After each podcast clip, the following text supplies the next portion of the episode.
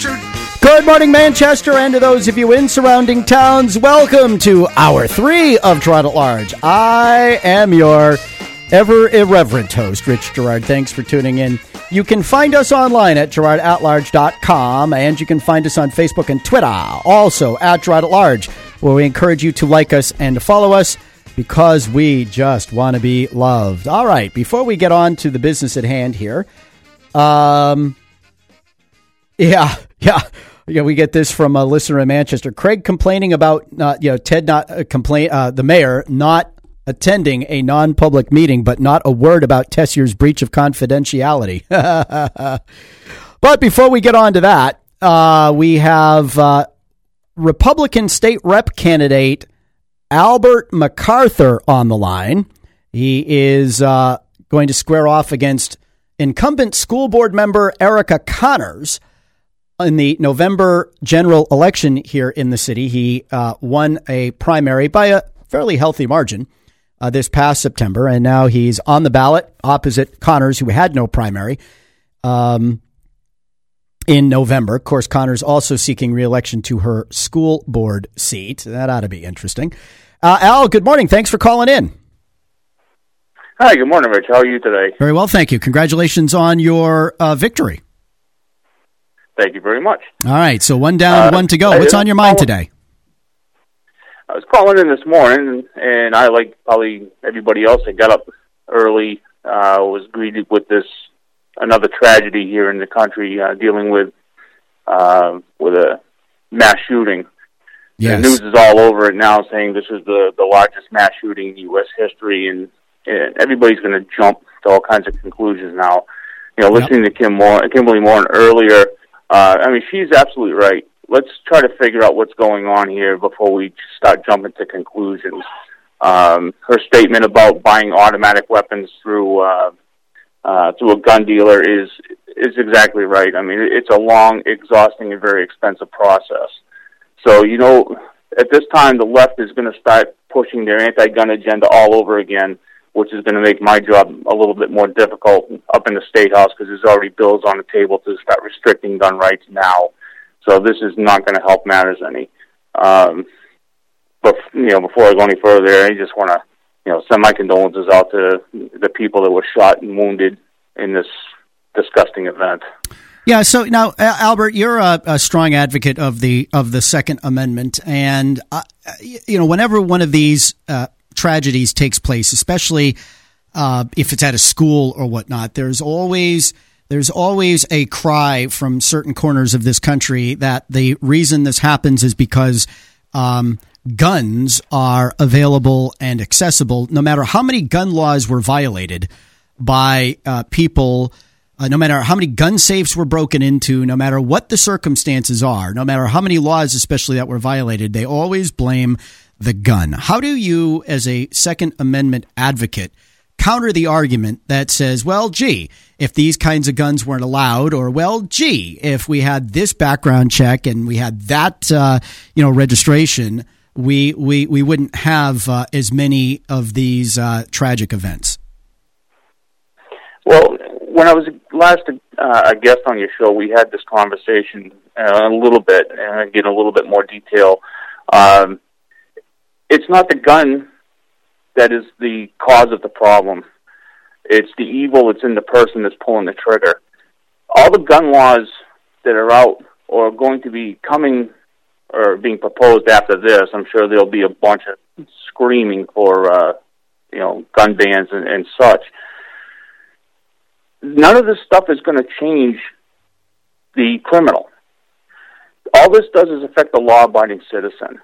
I, as a law-abiding citizen, uh, don't want my rights taken away. The criminals don't care about that. They're going to get whatever they need to kill and create mayhem, like this individual did. Um, this guy, obviously, we don't have all the information yet. This was a pre-planned event. Oh, absolutely. Uh, there's no doubt about it. Mm-hmm. On the 32nd floor of Mandalay Bay, he had the high ground, and it was it was just a slaughter. Um, I, I don't know what makes people snap like this. It's really it's very troubling. But no matter what laws you're going to put into effect, it's not going to change this type of behavior. I don't know what the answer is to the question or wh- where we go from here, but just outright banning guns or, or stopping people from exercising their rights is not going to stop an event like this. Right. Right. So, how do you see this uh, playing out on the campaign trail, if at all? My sources tell me that um, the Democrats are uh, have targeted this race, of course, uh, uh to succeed the late Steve Vaillancourt, and uh, the, the, they're going to put, as a state Democratic Party, they're going to put up to ten grand into this race, according to my sources, uh, to try to knock you out. Do you see? uh, you know, Mayor Bloomberg money coming in, uh, you know, to to to attack you on behalf of Erica Connors. And uh, what do you think the Democrats are going to do with all that money? And by the way, what are the Republicans doing to help you out, if anything? Well, uh, as far as her her campaign donation stuff, that's the uh, that's the number that I was given as well. I'll fight you with facts all day long. You know, it, it's just you know the out of state money that's going to be coming into this to little old New Hampshire for this state representative seat is just mind boggling. Um, I, I know I was outspent in the primary, and I'm I'm guessing it's going to be the same story here in, in the general election. Mm-hmm. Um, I I think that they're going to come after me hard on the gun issue, and that's what liberals do. You know, they'll attack on something that they uh, that they're passionate about, as the Republicans would do the same thing on an issue they're passionate about. It's really not a not a big secret. Um, I, I had some discussions with uh, the local RNC people, and we are going to be getting together to start focusing on the next six weeks to uh, to get our message out and talk to as many people as we can, um, and try to uh, try to get that seat that uh, Steve Vaillancourt uh, vacated due to his death. Yeah. Now, now clearly, um, you know, there was a pretty significant Republican turnout uh, in in that race. Uh, there were 720 people that voted either for you or your opponent uh, in in the uh, Republican primary. There, no doubt, some of the people who came out were coming out for the mayoral race, but you know, there was uh, an, uh, there was a, a, large increase in the number of voters who turned out in this municipal primary versus two years ago. So, who is backing you, Al, and, and what was done on your behalf? Uh, were there any third party endorsements, mailers, things went out, the things that went out on your behalf that helped drive that turnout? Yes. Uh, one of the biggest things that uh, that was done on my behalf was through the uh, New Hampshire Firearms Coalition PAC. Um, they sent out a mailer uh, just before uh, the primary. Uh, both candidates were given surveys.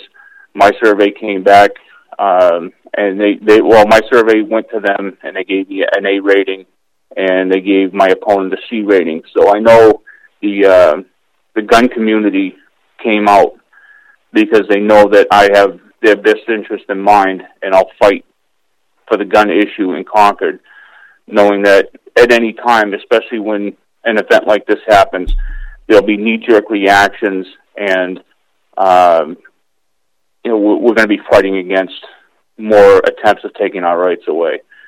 Um, well, and if the if your Second Amendment rights aren't safe, then what else is safe? I mean, you've got a United States Senator in nothing. Jeanne Shaheen who's actually arguing that there should be changes to the First Amendment. Uh, the freedom of speech portion in particular, which would, I forget exactly what the language was, but somehow prevent untrue attacks uh, from from being spoken by you know in political races and, and other such poppycock. We we see you know, and that's that's incredibly dangerous. Oh yeah, well because you know one person's fact is another person's fiction. Um, but you know, we also have seen, uh, you know, the, uh, personally the emasculation. I think of the Fourth Amendment. You know, the, with the FBI actually now arguing that thanks to technology and the ability to grab stuff out of the air rather than have to dig through somebody's desk or trash, that um, you know the the Fourth Amendment is outdated and we don't need uh, warrants to protect our, our, our rights from unreasonable searches and seizures and all sorts of things. You know, at, at, what point do we just wake up and say, hey, you know what? Uh, this is not what happens in a constitutional republic. What can you do as a state legislator, especially given the New Hampshire Constitution, which in some ways is even stronger in securing the rights of its citizens than the United States Constitution? How, how do you bring attention to well, what the Constitution says, and how do you try to enforce what the Constitution provides? Well, the the Second Amendment, in my opinion, is the one amendment that binds all of the rest together. Because if you have no way to defend your rights as a citizen, right. none of these other rights matter. Yeah, if the only people who have the guns so, are the government, you're screwed. Exactly right. So you, you need to focus on stopping the treading of our rights. With the First Amendment, if you make any changes to that, once you start regulating speech, it's over. You know, I may not like what somebody has to say, but under the First Amendment, they have the right to say it. If we start trampling on those rights, everything else is in danger. So, as a constitutional person, I, you know, I'll fight to the death. You know, figuratively speaking, I'm not going to go out and do anything stupid. I, I will fight in the legislature. I will fight through the legal channels to defend this Constitution. All right. You know, it's much like our soldiers and um, and service people. They do it in a literal sense you know, I'm going to do it in a legislative sense. All right, Albert MacArthur Jr. on the ballot as a Republican for state rep in Manchester Ward 8 this November 7th in a special election to fill the seat uh, vacated by the death of Republican State Representative Steve Vaillancourt. We appreciate your tuning in and we appreciate your calling in to uh, discuss your thoughts on the Second Amendment in light of this horrific tragedy in Las Vegas. Yeah, well, thank you for having me on, Rich, and uh, hopefully I'll talk to you soon. All right. Well, we'll look. We'll, we'll certainly have you on the air before the um, before the election comes and goes. But we appreciate you calling in. Excellent. Thanks. Have a great day. All right, we're going to take a break for traffic, weather, and sports. When we come back, we'll turn our attention. We'll keep our attention on the local races here in the Queen City. You won't want to miss this. Stay with us.